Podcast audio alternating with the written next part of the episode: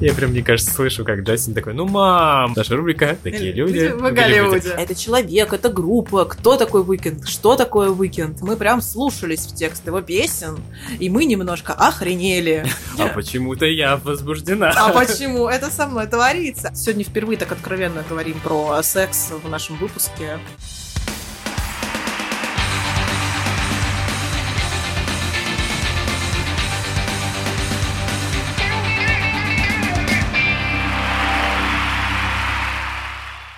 Всем привет! Это подкаст Фанзона, подкаст про популярную индустрию, где мы рассказываем про исполнителей, говорим про их путь к успеху, про новинки, делимся рекомендациями, в том числе в нашем телеграм канале. И в студии с нами человек, с нами, с вами, опять же, вернемся, человек, девушка.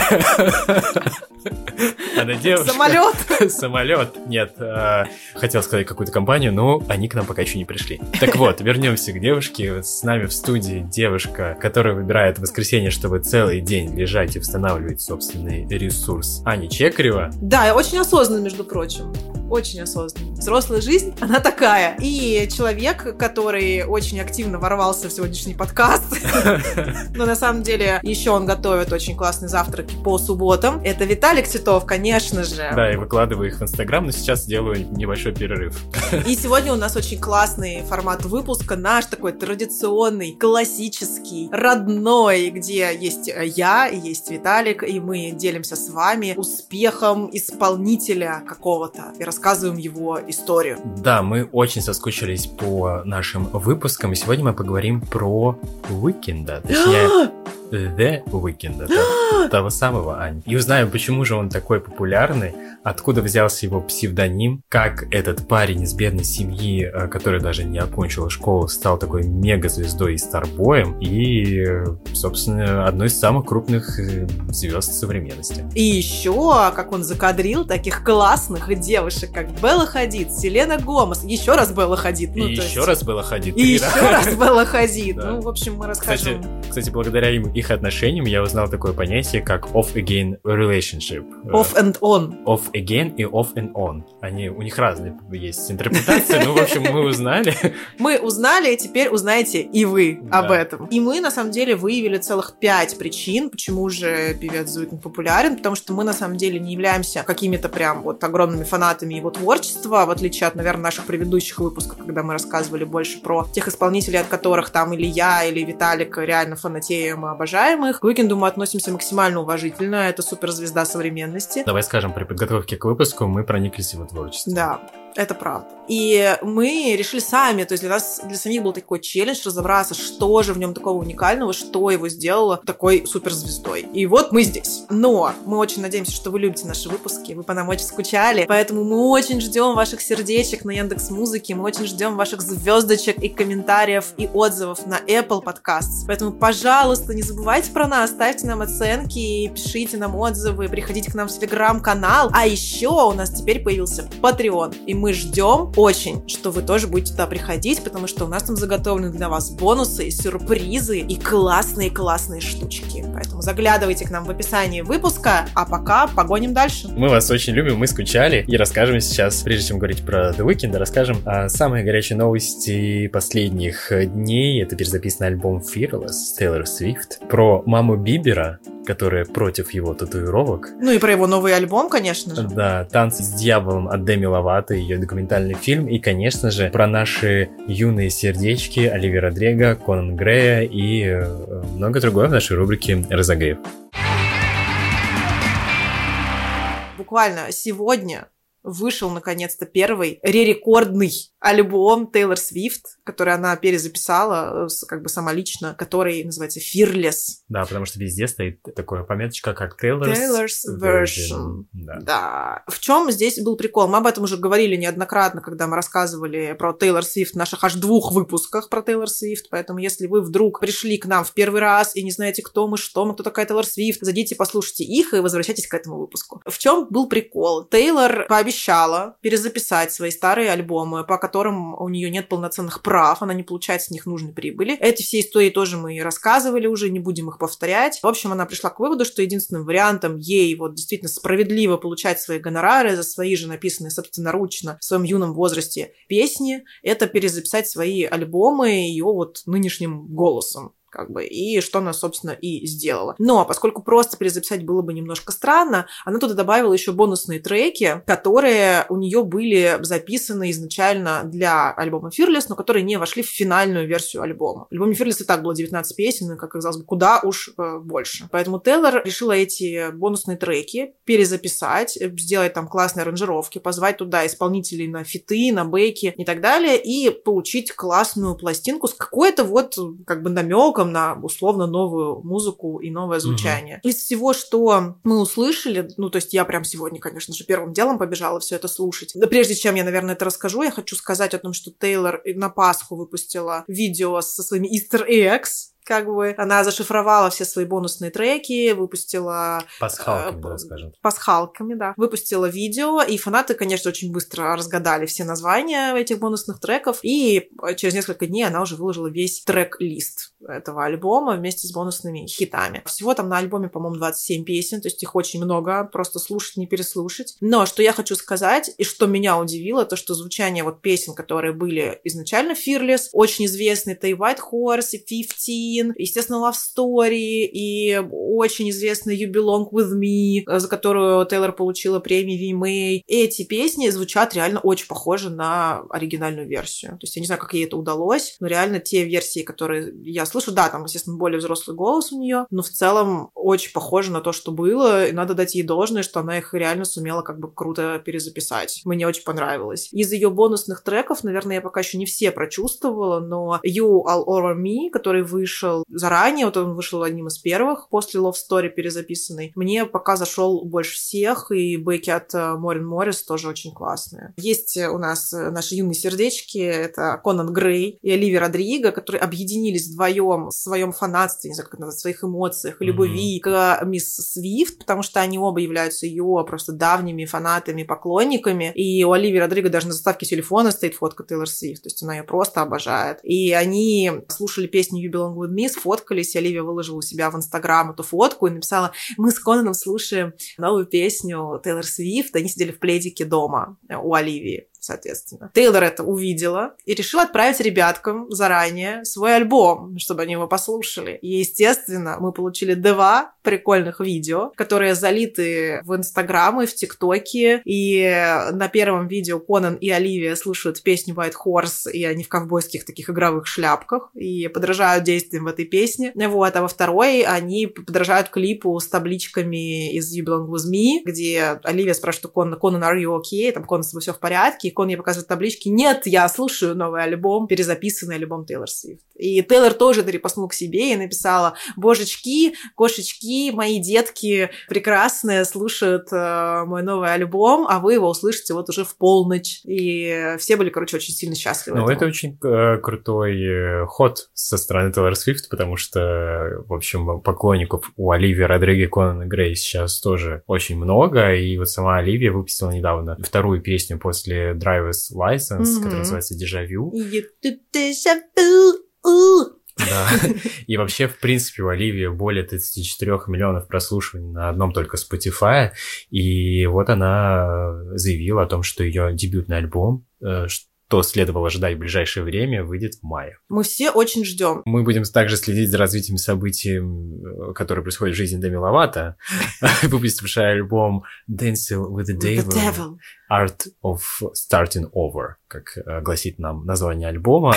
Визуал обложки альбома потрясающий, там некая бабочка переплетается с платьем э, Деми, и вообще Деми посвятила этот альбом, и я честно сказать, не поклонник творчества Дэми Ловато. Вот это вот признание тут случилось. Да, мне очень понравилось, потому что она не попадала как-то в меня, то есть все как-то было мимо, как будто все придумано искусственно. А mm-hmm. тут я послушал альбом, послушал песню I Still Have Me, Still Have Me называется mm-hmm. она. И в этом альбоме она наконец-то рассказывает о себе, признается в своих, значит, зависимостях, которые у нее были, двух инсультах, разрыве отношений с молодым человеком. В общем, такой клубок проблем, которые сложно себе представить, как с этим можно справиться, но она потрясающе выглядит, стоит отдать ей должное, и справляется прекрасно. Я думаю, что у нее было много внутренней и внешней работы над собой, и поэтому я считаю, что этот альбом все-таки заслуживает внимания, и Дэми молодец, э, держим за нее кулачки и желаем всяческого здоровья. Угу. Да, Элтон Джон, кстати говоря, у себя в Инстаграме э, сказал, что он э, считает, что Дэми Ловато очень смелая, и она большая-большая молодец, и он всячески поддерживает ее этот путь, потому что он сам такой проходил, mm-hmm. и, в общем, он ей прям респектнул у себя в Инсте. Спасибо, сэр Элтон. Мне кажется, Дэми было очень приятно. Приятно. Приятно. Приятно. Собственно, на YouTube вышло две серии документального фильма, которые так и называются, как и альбом. И вот еще ожидаются две последующие части. Но не только Дэми Ловато э, выпускает новую музыку, естественно, у нас очень много э, релизов вышло, пока мы не были в эфире с вами. Э, например, Джастин Бибер выпустил свой альбом Justice. Justice. Да. Который стартовал с первой строчки билборда. Как и все предыдущие его альбомы. Э, не стоит забывать. да.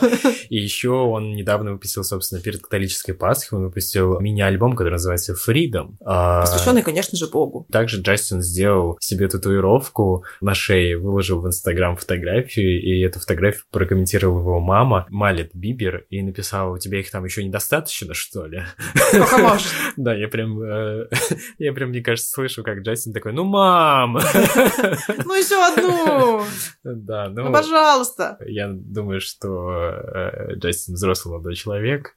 И сможет справиться с давлением мамы. Да. Наконец-то. Можем еще сказать про нашу подругу, о которой мы говорим практически в течение всего года выхода нашего подкаста. Мы начинали подкаст с этого, что Лана Дель Рей собирается выпустить альбом. Кстати, да!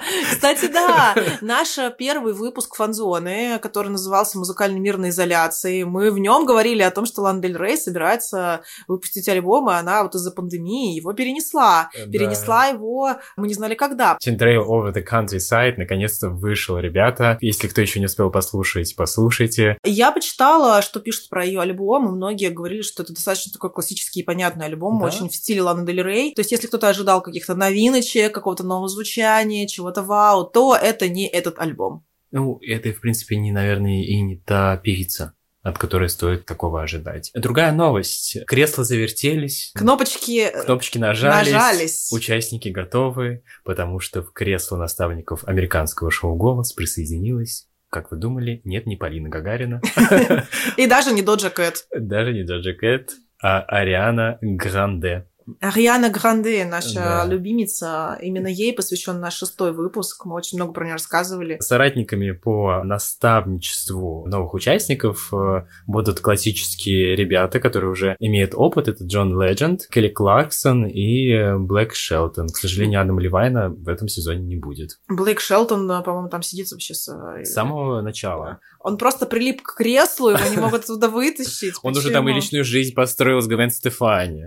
Нет, сначала он закончил свою личную жизнь, которая у него была. А с кем он закончил? Э, он был с Мирандой Ламберт. Это была известная кантри-пара, Блэк Шелтон, Миранда Ламберт. Миранда, кстати, взяла премию Грэмми вот, за лучший альбом, кантри-альбом. А, в этом году? Была... Да, да, да, в этом году. Там же была эта великая история, что Блэк Шелтон и Миранда Ламберт были просто многие года вообще вместе. По-моему, там около 10 лет. В общем, они были очень долго вместе, сейчас не буду врать. У них была такая идеальная пара, а потом случилось просто вот, знаешь, как гром среди ясного неба. Оказалось, что Миранда изменяла Блейку. Да, вскрылась измена. В этот момент Блейк э, уже сидел в кресле и, видимо, не мог встать оттуда. Она поэтому изменяла ему. Не мог выйти.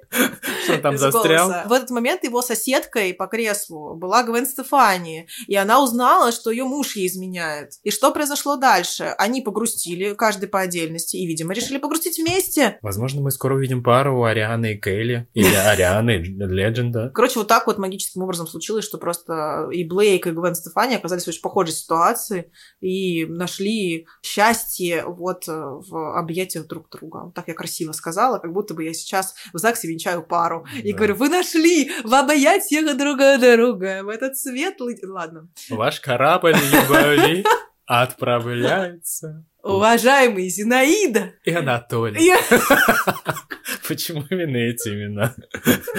Именно такую пару мы себе представляем.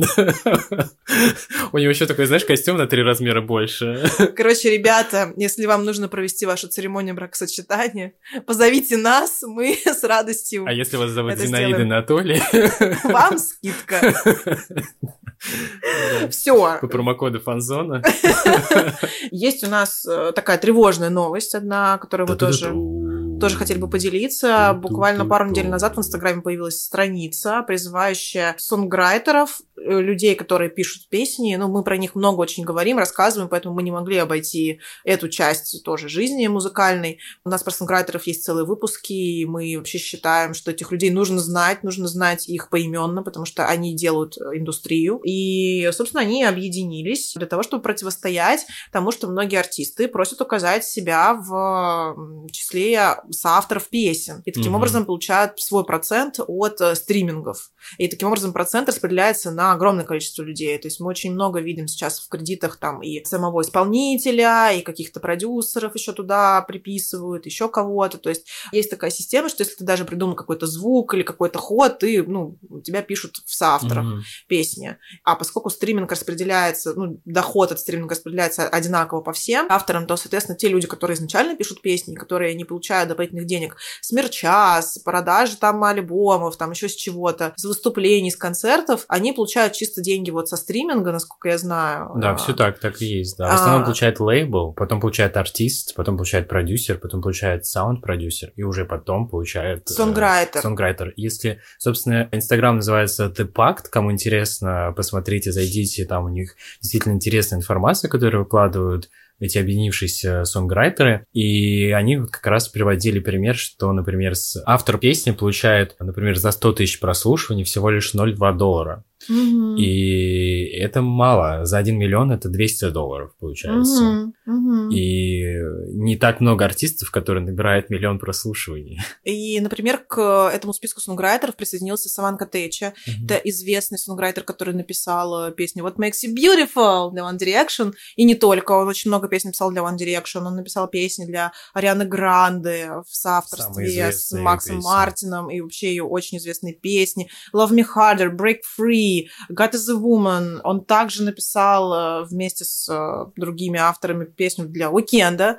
Can I Feel Can My Feel Face для Кати Перри и многих других. Также присоединилась э, к этому списку Виктория Монет, это также сонграйтер, соавтор песен Арианы Гранде. Эмили Уоррен, которая писала песни, в том числе для Дуа Липы, известные песни Don't Start Now. New Rules. New Rules, One. да. Джастин Трантер, который пишет песни для Леди Гаги, и в том числе тоже для Дуа Липы, для Селены Гомес. В общем, очень известные ребята, которые пишут современные хиты, говорят, что есть такая проблема, призывают о ней тоже подумать и призывают все-таки как-то артистов умерить свой пыл И в аппетит. видах и аппетит в видах на сонграйтинг, и все-таки как бы дайте сонграйтерам заниматься своим делом, а артистам заниматься своим делом. И, наверное, новость, с которой мы завершим наш э, сегодняшний прекрасно, как мне кажется, разогрев, это, конечно же, новость про мистера Уикенда.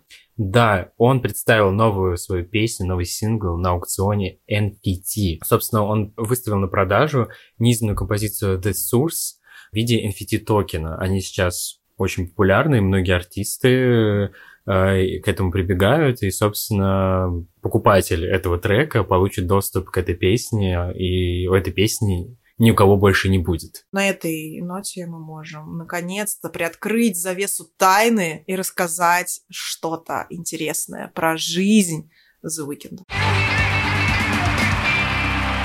Как мы уже сказали, мы сегодня будем говорить о Уикенде, самом обсуждаемом, самом популярном э, хедлайнере Супербола, человека, чья просто популярность привлекает, э, но никто никак не может ответить на вопрос, почему же это он так популярен. Что А что ж случилось-то? что же случилось? Как так вышло? На самом деле у меня у самого очень много знакомых, которые, во-первых, любят Уикенда, а во-вторых, которые у меня спрашивали, Виталик, объясни, пожалуйста, а почему Уикенд так популярен? Почему? Да, что, что, что такого-то? Так вот, сегодня мы попытаемся сами объяснить для себя, это было для нас исследование, почему Уикенд сейчас является артистом, можно сказать, артистом в первом эшелоне и очень большой звездой. Так вот, мы разбили нашу историю про Уикенда на пять частей. И первая часть — Wicked Game.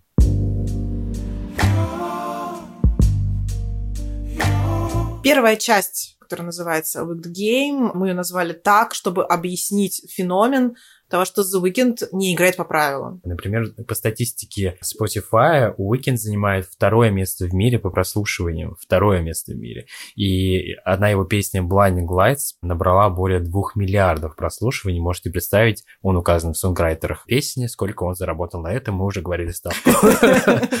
Песня стала первой в истории журнала Billboard, которая провела в чарте топ-10 в течение всего года. Это 52 недели. В коллекции Уикенда целых три премии Грэмми. Вот те, которые он э, хотел выкинуть. Номинация на Оскар. В 2011 году Уикенд выпустил три микстейпа его. Первый это был House of Balloons, потом был Thursday, потом был Echo of Silence. В общем, хронометражем в два с половиной часа, там 30 э, песен, и эти песни не маленькие, я хочу сказать. И они не маленькие, да. И, они не маленькие. И, кстати, в этом году десятилетие выхода его альбома. Прошло... Первого... House of Balloons. Да, первого мини-альбома не студийного, потому что эта трилогия не считается студийной, потому что он ее не записывал на лейбле еще тогда. Да. И она не как бы подлежит этой сертификации основной. Но вот так вот, вот так вот случилось, вот так вот произошло, что тоже очень интересно. Но что еще?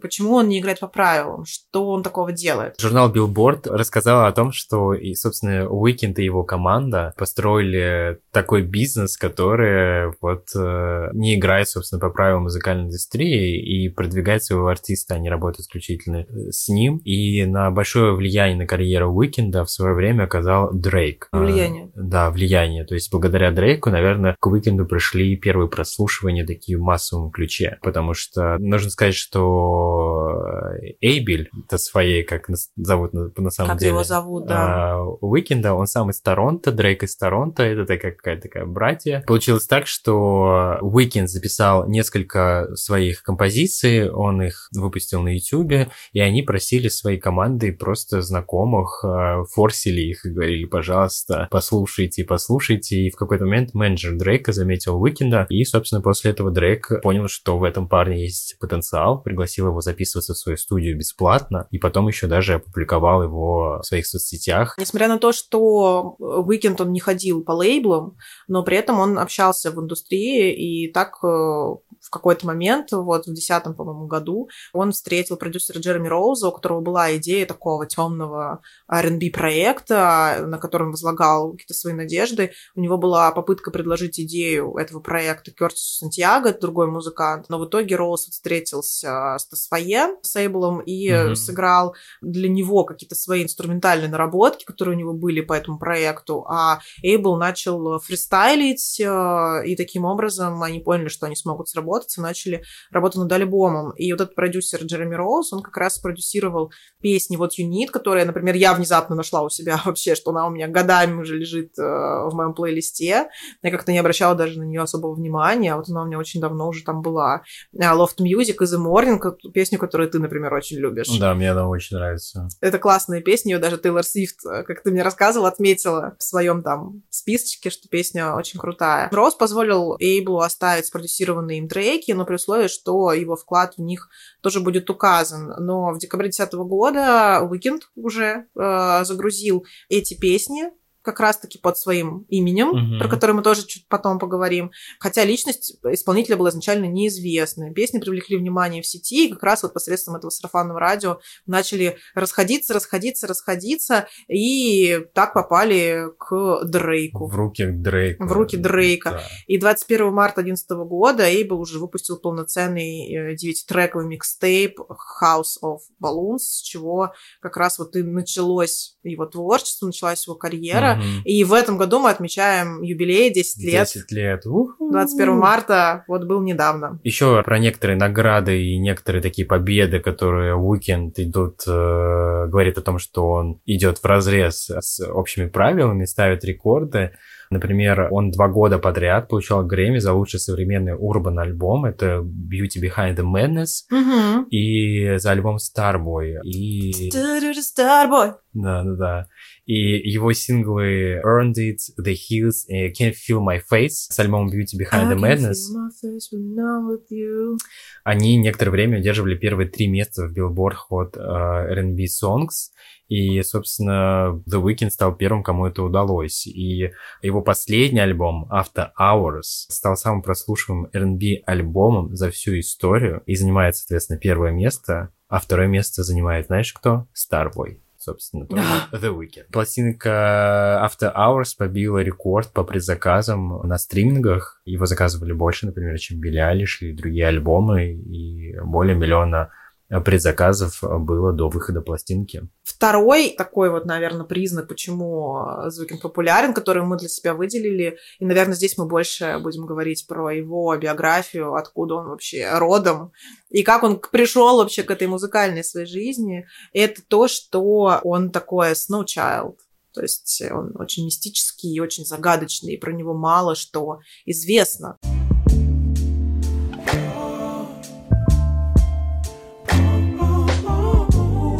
Мистика и загадочность играет большую роль в его карьере, и сам Уикенд говорил о том, что ему кажется, что его карьера так долго играет, и долго существует, потому что он не все говорит людям. И мы с Аней тоже изучали, смотрели. Он мало дает интервью. Первое интервью, которое дал Уикенд, вообще было в 2013 году, спустя два года после выхода его альбома успешных. И... У него уже даже вышел второй его альбом Kiss Land. Да, и только вот спустя это время он начал давать интервью, и он сам об этом говорит, и есть такая вот версия, что Уикенд очень стеснительный, он э, не закончил школу, и он стеснялся, например, когда он общается с более образованными людьми, и стеснялся, что на него как-то будет снисходительно так смотреть, и поэтому он тренировал свой словарный запас, разгадывая кроссворды, тренировал свою речь, он понимал, что когда-то ему придется все-таки разговаривать, и э, поэтому он отказывался от многих интервью, и в том числе вот э, по этой причине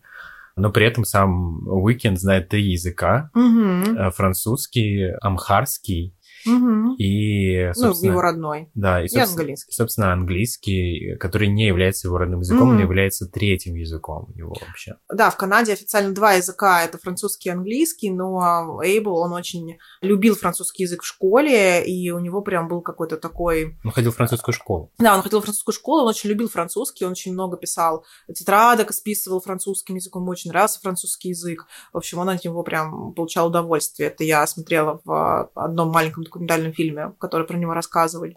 И у него вообще была такая интересная история его жизни. То есть он родился в семье иммигрантов из Эфиопии, которые переехали в Канаду, ну, для того, чтобы там найти себе какую-то лучшую жизнь.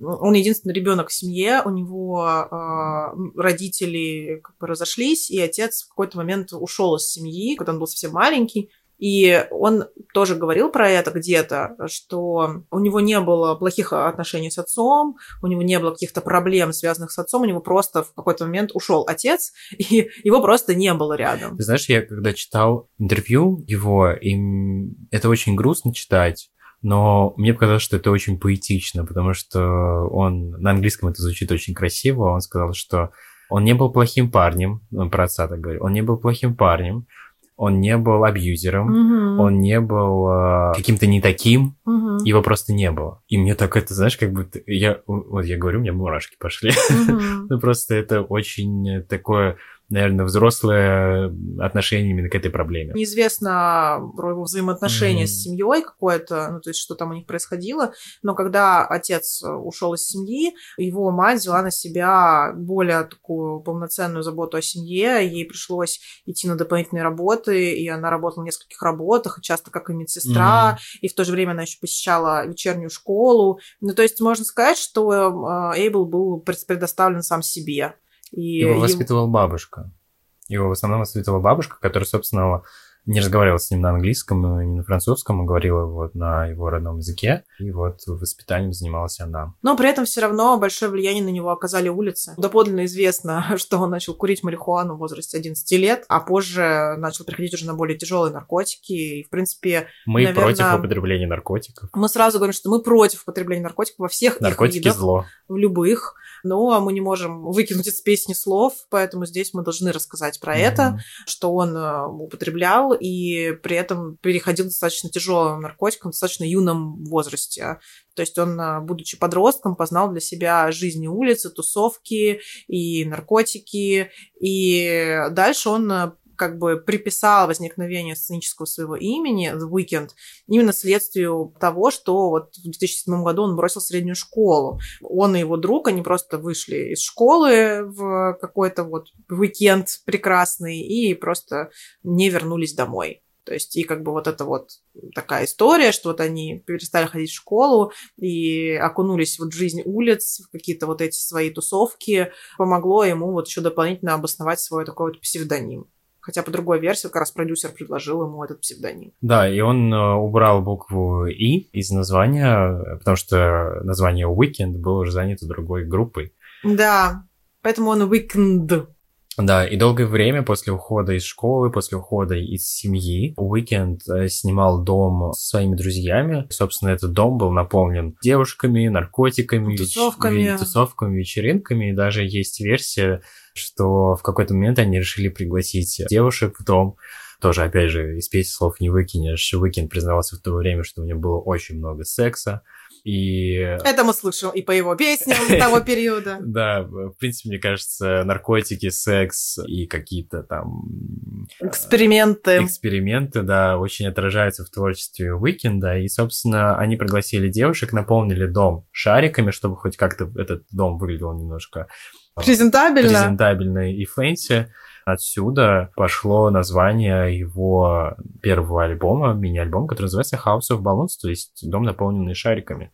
И э, сексом. Долгое время, несмотря на то, что они снимали квартиру, у них не хватало денег, они воровали продукты из местного супермаркета, и потом долгое время сам Уикенд жил на улицах.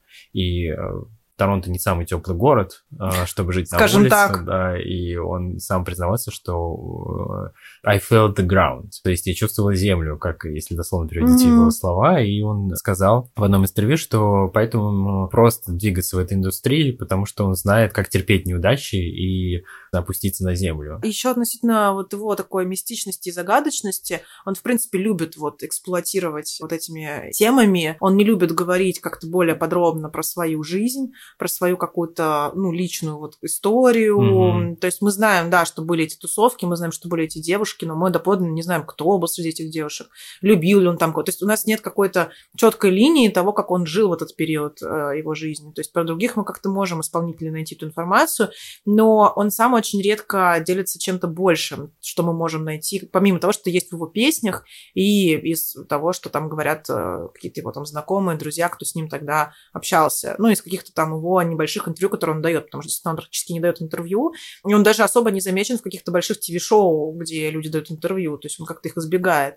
И он про это тоже сказал, что он не считает, что его вот эта вот жизнь, которую он вел раньше, она достойна такого внимания, чтобы вот из него делали, ну, такого заложника вот этого успешного успеха, да, то есть человека, который mm-hmm. из самых низов, там, со дна оттолкнулся и поднялся на вершину успеха, то есть ему не очень хочется, ну, быть таким, и поэтому он не хочет в себе это культивировать, он хочет, чтобы к нему относились не с позиции того, что вот человек снизов там поднялся, и вау, это классно, а с позиции его именно творчества. То есть он хочет, чтобы максимальное внимание было больше направлено к тому, что он пишет, какую музыку он пишет, какой он артист, как он поет, чем к его какой-то личной истории. Почему он выбрал такой образ в последнее время, то есть мы видели его забинтованным и всякими кровоподтеками mm-hmm. и синяками. Это было приурочено к его выходу альбома After Hours, когда он вышел в таком виде на American Music Awards, и все удивились, подумали, что что же с Выкиным случилось, что это такое, но на самом деле это был грим, и все, что с ним происходило в течение этого года, это все был грим. Этим занималась компания Prosthetic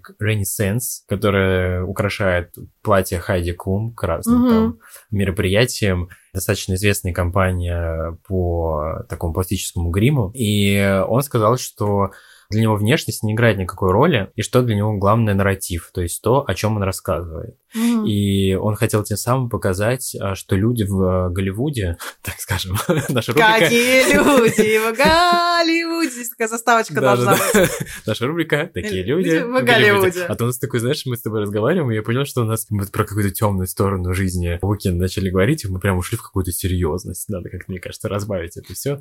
Можно еще вспомнить песню Анны Седокова «Мое сердце в бинтах». Люди в Голливуде очень спекулируют на внешности и манипулируют другими, чтобы добиться тех целей, которые они хотят добиться. Это могут быть разные причины, э, собственно, всякие истории с побоями, всякие истории там с пластическими операциями. И его идея была показать э, вот этого лирического героя, собственно, если посмотреть на его там клипы, которые выходили к альбому After Hours, Эту историю можно проследить в этих песнях, например, Heartless, In Your Eyes, Blinding Lights, Too Late, In Save Your Tears. Угу. Я тут недавно смотрела шоу на Netflix, посвященное дейтингу, очень прикольное, и там After Hours, это я тут просто узнала и удивилась, что на самом деле After Hours это значит э, время, э, когда ты должен идти в бар, то есть это время после ужина, угу. официально так называется, когда тебе приносят какие-то напитки алкогольные. И для меня вообще другое значение принял этот альбом. То есть это вечернее время, когда ты идешь там после ужина, идешь что-то выпить. Ну, этот альбом, а, в принципе, такой концептуальный для него. Там есть такие отсылки к его, собственно, ранним работам, как раз к его трилогии, к его Кисленд, Старбою. В этом альбоме Уикенд как раз хотел показать, он принимает в этом альбоме ответственность за свои ошибки, которые он совершал в прошлых отношениях. Ой-ой-ой, и... что началось-то? Да. И... Неужели? И которых он говорит, э, что тех отношениях он был достаточно токсичным, и он это признает. After Hours об этом и, э, например, песни Scared to Live, он говорит, э, он осознает свой вред, который он причинял женщинам, которые были в его жизни. Например, была история, опять же, я не помню сейчас, где я читал, в Rolling Stone. История... В каком-то другом модном журнале, который я читаю обычно, когда ложусь спать.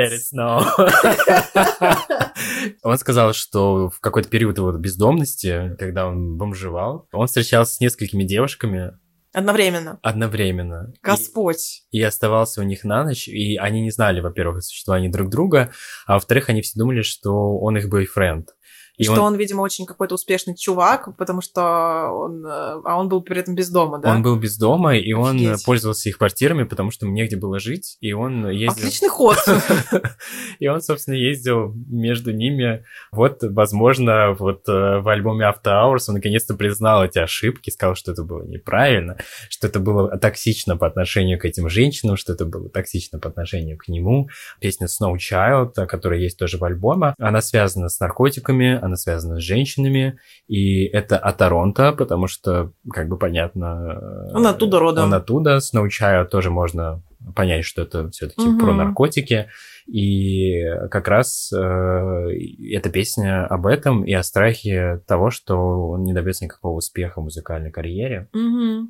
Но, кстати, стоит признать, и сейчас мы уже переходим к нашему третьему такому признаку его популярности, как нам кажется, необычному очень. Называется она I Can Feel My Face.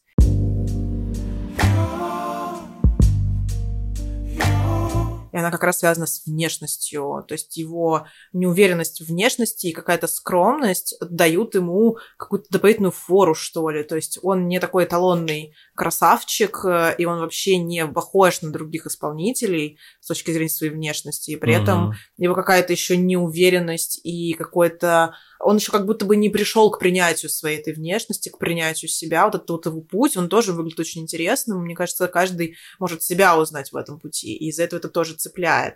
И как раз вот здесь что мне было лично интересно, mm-hmm. потому что для меня Уикенд это, ну, просто как бы обычный абсолютно э, человек. Ну, то есть на внешность он не какой-то красавчик, он всего лишь метр шестьдесят девять ростом, он невысокий, у него нет э, какого-то там тела красивого, да, ну, то есть чего-то такого, чем можно цеплять людей. И для него, для самого это тоже было определенным таким... Э, испытанием? Испытанием, скорее, да, потому что он тоже говорил, когда вот он выпустил свой как раз первый альбом и выпустил трилогию, потому что у него было несколько микстейпов, которые вошли в итоге в трилогию вместе с House of Balloon, но об этом мы тоже говорили. И он не хотел выкладывать фотографии никакие с собой, то есть люди слышали эти песни, но не знали, кто их поет. Мгм. И из-за этого никто не понимал, что это, это человек, это группа, кто такой Уикенд, что такое Уикенд. Да, он уже, да, не ставил на обложке себя. Он не ставил на обложке себя, потому что... И в клипах использовал, использовал голых девушек. Да, и в, и в клипах он тоже себя не показывал. И это было связано с тем, что он на самом деле был не уверен в своей внешности, потому что он говорил о том, что он не выглядит как человек, который может представлять свои песни лицом. И он э, должен был привести себя как-то в А- порядок, выбрать себе какой-то образ.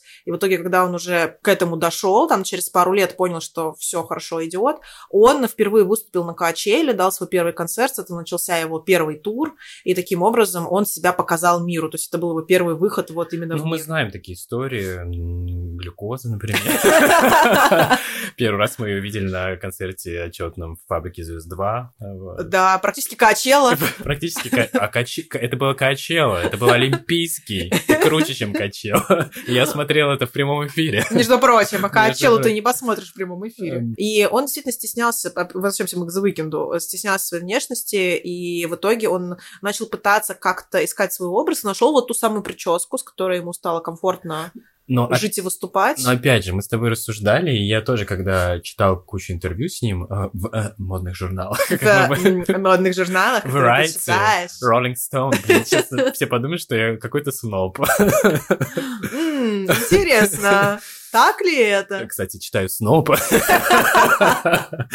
И он там сказал, что он вдохновлялся, я уже не помню имя героя, в смысле имя человека, которым вдохновлялся на эту прическу. И я тогда подумал о том, что как раз эта неуверенность в нем еще присутствует, потому что он пытался выделиться. Вдохновлялся он Жаном Мишелем Баския. Вот, Вот. спасибо этому человеку. Со А, сложным именем. Да, Жану Мишелю. И я тогда подумал, в общем, он не пытался быть собой. Он пытался выделиться, как многие, может быть, сейчас тоже, там, кто-то пытается вот не быть собой и, и этим выделяться, Мгм. а найти какую-то фишку, я сейчас найду что-нибудь крутое, и Мгм. вот э, все это заметят. А на самом деле я читал, что он испытывал большие боли в шее, потому что его прическа была очень неудобной. Мгм. И она была там как-то три или четыре, у него четыре зоны были Мгм. разных, где-то выбрито, где-то еще сделано как-то вперед. И он испытывал боли в шее, потому что вот это было тяжело. Но И- это тяжело. Да, и здесь вот вопрос, стоит ли это того? Но мне кажется, в тот момент, когда он только стартовал свою карьеру, это там были деся- начало десятых годов, я думаю, никто не задумывался еще о каком-то принятии своей внешности. И если мы вспомним тот период времени, когда только Эд Ширан появлялся, и у него было куча проблем, потому что его не брали никуда, опять же, из-за его нетипичной внешности. И в тот период, когда Уикенд тоже стартовал, внешность была одним из ключевых признаков. И он как раз вот в этот же период, когда появилась Адель, когда появился Эд Ширан, когда Которые, появились собственно, тоже изменили правила. которые индустрии. тоже изменили правила индустрии, когда стали появляться другие люди, которые были не такой внешности какой-то типичной, вот э, там с правильными чертами лица и так далее, то есть чего ты ожидаешь от каких-то кумиров молодежи, он, мне кажется, просто попал вот в эту ловушку, и он не пытался, как, допустим, тот же Ширан сказать, да, я рыжеволосый чувак в майке, но я такой, как бы любите меня таким, и точка. А он пытался как бы еще поиграть на этой стороне, он пытался доказать себе, что он тоже ок, и он может быть с клевой прической и попасть в этот мир, он может как-то клево одеваться, попасть в этот мир. Но при этом, несмотря на все вот эти вот его issues, ну да, проблемки, несмотря на вот это все, он реально по его музыке пользовался постоянным успехом у женщин. То есть, э, возможно, это была сверхкомпенсация, кстати говоря, какой-то неуверенности его, что он начал искать себе красивых девушек, окружал себя постоянно красивыми девушками, и, возможно, действительно он пытался как-то вот э, нивелировать свою неуверенность. По крайней мере, это было тоже достаточно искренне. То есть, да, ты Ну да, можешь не очень принимать свою внешность, да, ты из-за этого испытываешь какую-то неуверенность, э, да, ты пытаешься там как-то красиво одеться и сделать какую-то себе красивую прическу, но ты как бы в этом тоже искренне достаточно. Ну, то есть во всей вот этой вот... То есть ты при этом не пытаешься максимально играть на какой-то фальш. Конечно, самое самое классное, наверное, что есть у Уикенда, это его голос. И наша следующая часть I Feel It Coming. I feel it coming.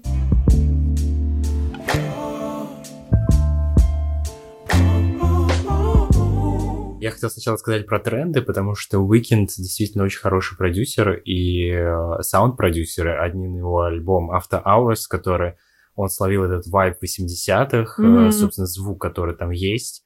Да, а, очень похоже. Да, и он, кстати, говорил, что я даю людям то, что они хотят, потому что он, когда мы обсуждали про внешность и то, что он скрывал свою внешность за красивыми девушками в своих клипах, он сказал, я просто помещал девушек в свои клипы, и людям это нравилось. Mm-hmm. Ну, то есть он потом начал делать э, там другое, там, э, и людям тоже это нравилось. И то есть он просто скрывал себя за вот этой мишурой каких-то там видео или каких-то специальных, э, не знаю, приемов, и при этом попадал в точку, mm-hmm. попадал в тренд. И если говорить про саму музыку, то я тут тоже читал статью, в которой было сказано, что музыка вообще Уикенда и наполнена отсылками к такой, наверное, уязвимости, эмоциональной апатии и деструктиву, и дезориентации в любви, которая сочетается со страхом какой-то отреченности, отстраненности. Mm-hmm. Отвергнутости, я бы, наверное, сказала. Отвергнутости, да, и, и при этом все это замиксовано с какими-то тяжелыми наркотиками. Да, это на самом деле какой-то адовый микс всего, потому что, э, ну, мы говорили уже, что мы не прям были фанатами такими, чтобы мы как-то вслушивались в тексты. Мы пока готовили этот выпуск, мы прям слушались в текст его песен, и мы немножко охренели. Например, та же всеми известная, любимая песня Blinding Lights. Это про то чувство, когда ты хочешь увидеть человека, ты ведешь машину, но ты э, под сильным э, чем-то, под сильным кайфом? Под сильным кайфом от алкоголя или наркотиков. У тебя все э, в блюре, ты ничего не замечаешь, и ты только просто хочешь вот эти сильные желания увидеть этого человека. И сам Уикин говорил, что он не пропагандирует вождение в пьяном виде, но он хотел описать именно это чувство, например, или другие песни, которые у него про такой абьюз. Как герой своих песен выступает действительно каким-то очень токсичным, мускулинным, вот таким типичным представителем нулевых. Mm-hmm. Но он как вот. такой, знаешь, скорее антагонист современному парню. То да, есть, да. Мне кажется, что как в любом, знаешь, классном фильме должен быть какой-то положительный герой, должен быть какой-то антагонист этому герою. И вот Уикенд, он выступает как будто бы таким вот антагонистом в этом во всем. То есть он реально рассказывает о том, как он там манипулирует людьми, как он э, там может встречаться с несколькими девушками, обманывать их, поет о том, что он хочет э, отрицать свои чувства, но он не может этого сделать, потому что они имеют над ним больше какой-то большой вес. И это все на самом деле очень-очень токсично. То есть это максимально вот тот самый токсик, от которого мы все попытаемся как-то сейчас уйти, проработать что-то, чтобы уйти в осознанность, в адекватность.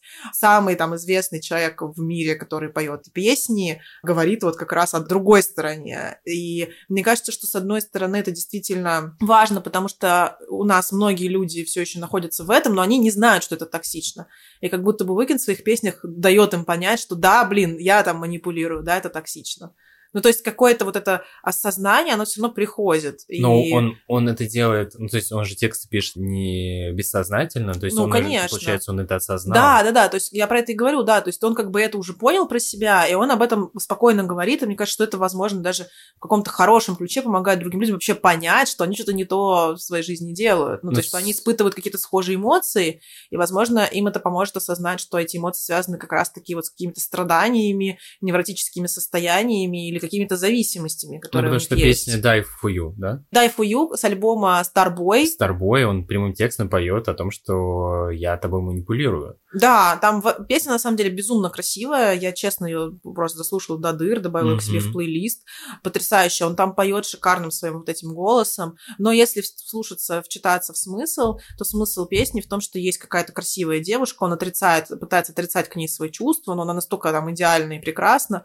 Он ей манипулирует, потому что ей одиноко, он хочет как бы вот с ней сблизиться, но при этом он э, пытается от этого уйти, ну, как бы сказать, что нет, я ничего к тебе не чувствую, обесценить свои чувства, и при этом говорит, что я, ну, просто знать, что я готов умереть там ради тебя. То есть такая драма вошла в чат. Драма, да, драма. Но у него везде вот эта драма. Сейчас она... войдет в чат Полина Гагарина опять, потому что ее нет. Драма. Драмы, в смысле. Драма у него очень много где. Если мы проследим вообще его вот э, дискографию и то, как у него выстраивались его песни, его альбомы, я прям честно прослушала его трилогию, больше вот этих вот 30 песен вот этих я прослушала.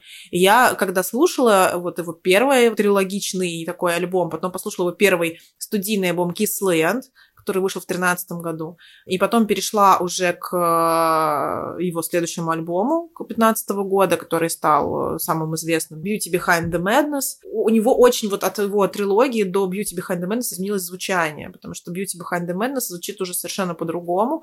Там есть какие-то больше диско-биты, там уже более какая-то такая музыка, потому что первая вот трилогия и плюс Kissland — это больше про такой реально dark R&B. И я даже себя словила на мысль, мысли, что из этих песен можно сделать плейлист для того, чтобы заниматься сексом под эту музыку, потому что э, очень она подходит, очень что-то такое, какое-то такое, откуда-то из недр идет что-то глубинное, такое сексуальное, какое-то желание потаенное. Вот это начинает просыпаться в тебе, а ты в момент работаешь и сидишь как бы за компьютером в кафе, и ты думаешь, а что со мной происходит? А почему-то я возбуждена. А почему это со мной творится? А это все песни The Weeknd, которые ты слушаешь а теперь я поняла, почему у него было столько женщин.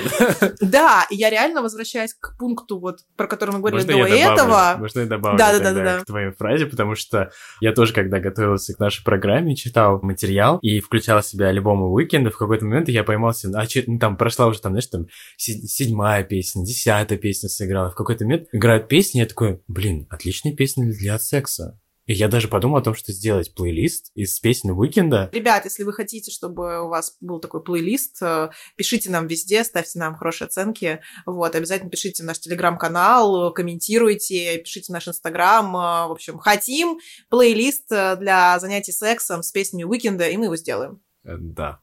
Я думаю, что... Да, и действительно у него очень много Я песен. Я сейчас задумался о том, что там его можно очень интересно расставить, эти песни. в разных... От прелюдии. От прелюдии, заканчивая... До завершения, да, скажем так. Да. До обнимашек после.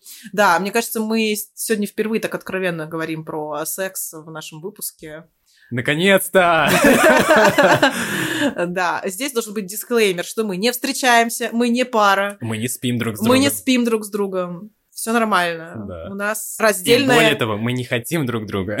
Вот. И более того, у нас раздельная личная жизнь. Супер. Все. Всем дали понять, что все окей. Все окей. Возвращаясь к его музыке, то, что он писал в первых каких-то вот своих альбомах, для меня было более таким однообразным. Потом уже переходя к Beauty Behind the Madness, он стал, он поменял немножко свое уже звучание, оно стало более таким профессиональным, появился уже такой классный звук, и Beauty Behind the Madness это был его второй студийный альбом, потому что Кисленд был первый, и на Кисленд как раз он уже подписался с лейблом.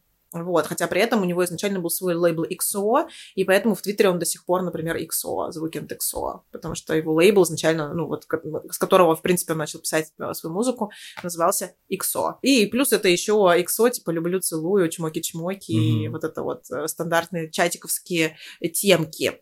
И за Beauty Behind the Madness он получил первые Грэмми же свои насколько mm-hmm. я знаю. Да, да, все верно. Ну, альбом тоже фантастический. Мне, например, он очень нравится. В общем, тема секса, тема абьюза, тема токсичных отношений, тема Uh, извращений. Извращений. Группового секса. Экспериментов, группового секса, наркотиков, на самом деле. Алкоголя. Есть версия, одна из версий, что Can't Feel My Face uh, Weekend, песня посвящена кокаину.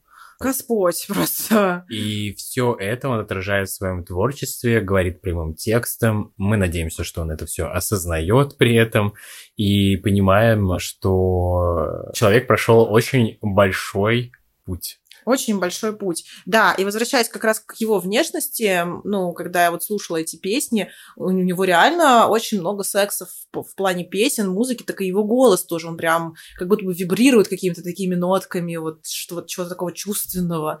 И я поняла, почему он э, в личной жизни встречался с такими, ну, красотками, да, я так думаю, блин, что-то там, да, потому что он действительно не является каким-то, ну, таким вау, красавчиком или кем-то, но при этом свои отношения он начал э, 2015 году с той же Беллой Хадид. Потом они с ней расставались, он встречался с Селеной Гомес в 2017 году. Был такой у них небольшие их отношения. Ну, там 8 или 9 месяцев. Да, да, да. Потом она вернулась к Джастину Биберу. Мне кажется, это и Уикенда, конечно, окончательно до канала, вот, и он записал э, My Dear Melancholy как раз про Посвященный ей. их расставанию Да. и эти отношения. Смешной факт, в альбоме Starboy есть э, второй трек, который называется Party Monster, и там он поет, значит, про девушку, у которой губы как у Анджелины, понятно, про какую Какую Анджелину мы имеем в виду, и дальше он упоминает некую Селину, типа, ты там такая красотка, как Селина. Но этот альбом вышел в 16 году, еще до того, как он начал встречаться с Селеной Гомес. То есть, как бы он на нее уже запал, скорее всего, еще заранее. Вот. И потом вот они начали действительно встречаться, несколько месяцев встречались. А сейчас э, Weeknd снова в отношениях с Беллой Хадид. Третий раз. Третий раз. Ну, И как мы смеемся с Аней в компании с Дуалипа, который встречается с братом э, Анваром. Анваром, и в компании с Зеном, который встречается с э, Джиджи. Джиджи Хадид. Такая вот семейка. В общем, альбом Дуалипы и Уикенда и Зейна, возможно, писались в одной студии. В одном в одном доме. В одном доме, возможно. Но это не факт.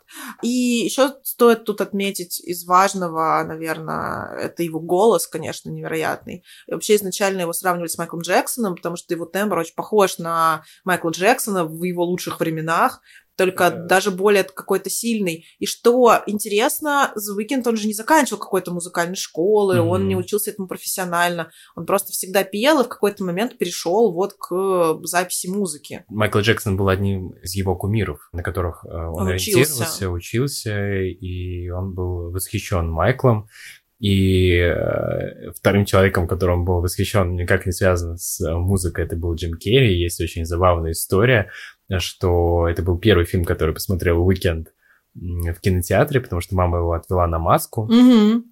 С Джимом Керри, и он э, сказал, Уикенд сказал, что Джим Керри вдохновил его, в принципе, заняться творчеством. И через какое-то время, когда Уикенд уже стал известным, он переехал в дом, и оказалось, что они с Джимом Керри живут э, друг напротив друга. Мгм. И у них у обоих есть телескопы, и они в какое-то время, когда они познакомились, друг другу махали через эти, смотрели в телескопы, махали друг другу.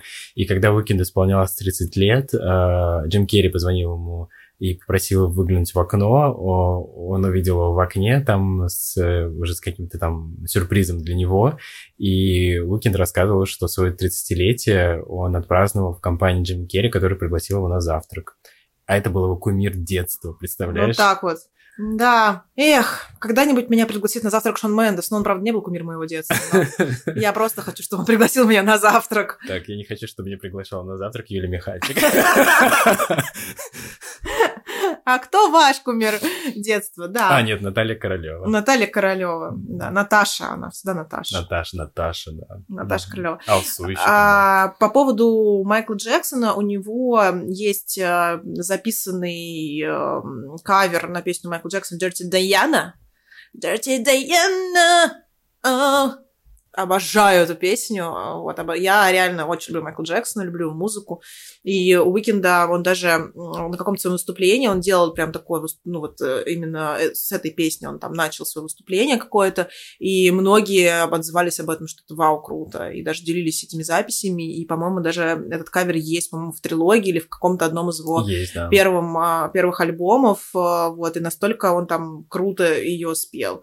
Я реально считаю, что голос Уикенда один, наверное, из самых таких узнаваемых и самых а, сильных вот из мужской современной популярной музыки. И наш а, последний, пятый пункт, и пятая причина — это ты.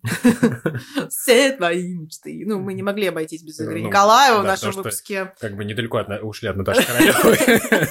И никак не можем уйти из, э, как бы, этой компании. Пятый пункт, мы его назвали Professional, и у Уикенда есть такая песня, посвятили этот пункт невероятному трудолюбию и продуктивности Уикенда.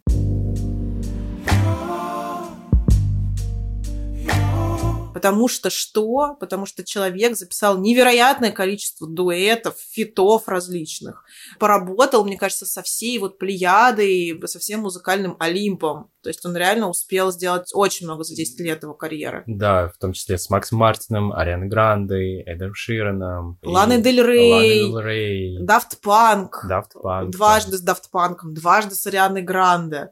Ну, то есть сложно даже назвать, с кем он, знаешь, не поработал в каких-то э, своих там э, или на чужих каких-то пластинках. Вот, потому что он реально супер трудолюбивый. За 10 лет у него вышло пять альбомов, из которых э, было четыре студийных, ну, трилогию мы приписываем в единый альбом, но на самом деле там внутри три альбома, то есть там 30 песен. Можно сказать, что 7 альбомов практически он написал за 10 лет. И это мы не считаем еще его какие-то гестовые участия в альбомах других исполнителей.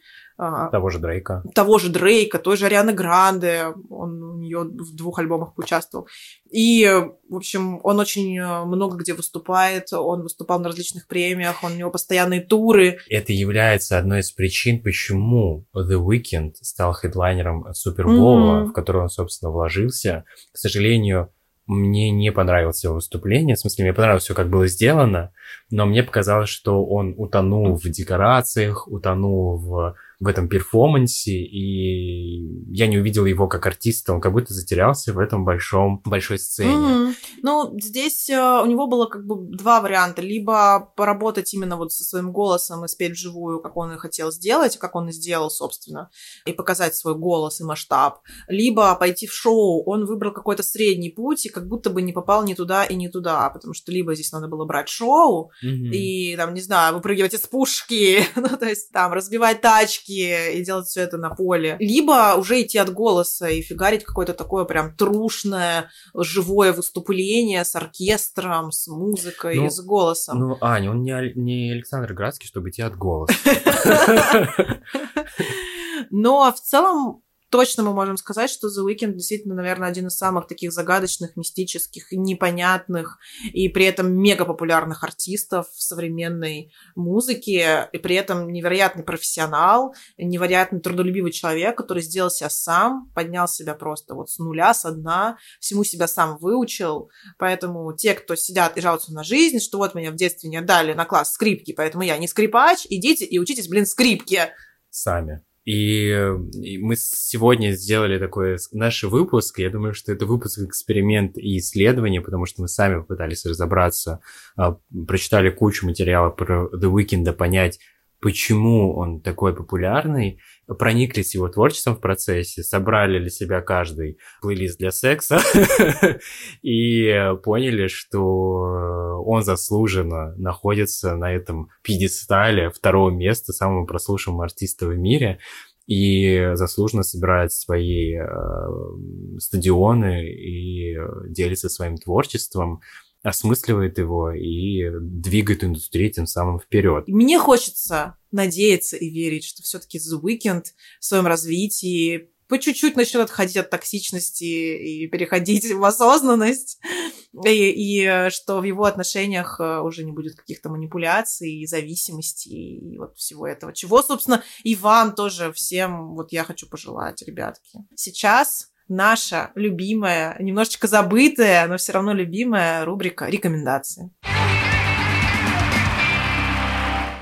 Очень хочется вам порекомендовать сегодня юную исполнительницу, которую зовут Лизи Мак Элпин. Она очень классная, у нее много таких акустических гитарных хитов. Я mm. вообще фанат гитарной музыки, поэтому я, наверное, люблю первые такие песни Taylor Swift тоже, я очень люблю гитару. И это та девушка, которая может написать хит просто за ночь, выложить его на SoundCloud, а потом перезлить на Spotify, и у него будут миллионные прослушивания. Вот. У меня есть несколько любимых хитов у нее, например, один из таких это Pancakes for Dinners, и у Лизи уже больше миллиона прослушиваний, хотя когда мы вот с Виталиком ее нашли, у нее был несколько сотен тысяч прослушиваний, а теперь у нее уже э, почти полтора миллиона за месяц. Возможно, большинство из них наши. Возможно, большинство из них наши, но нет. У нее недавно вышел последний сингл, который называется «Борт», и еще, что тоже примечательно, Джошуа Бассет похвалил ее музыку в ее инстаграме буквально пару дней назад, а Шон Мендес лайкнул ее акустические живые выступления, которые она в своем инстаграме тоже выкладывает. Поэтому, мне кажется, это достойно. Кажется, карьера у нее пошла в гору. Кажется, Лизи почувствовала вайп новых классных музыкантов и может на нем как-то, возможно, продвинуться вперед. А я порекомендую, в свою очередь, британского музыканта. В основном пишет инструментальные вещи.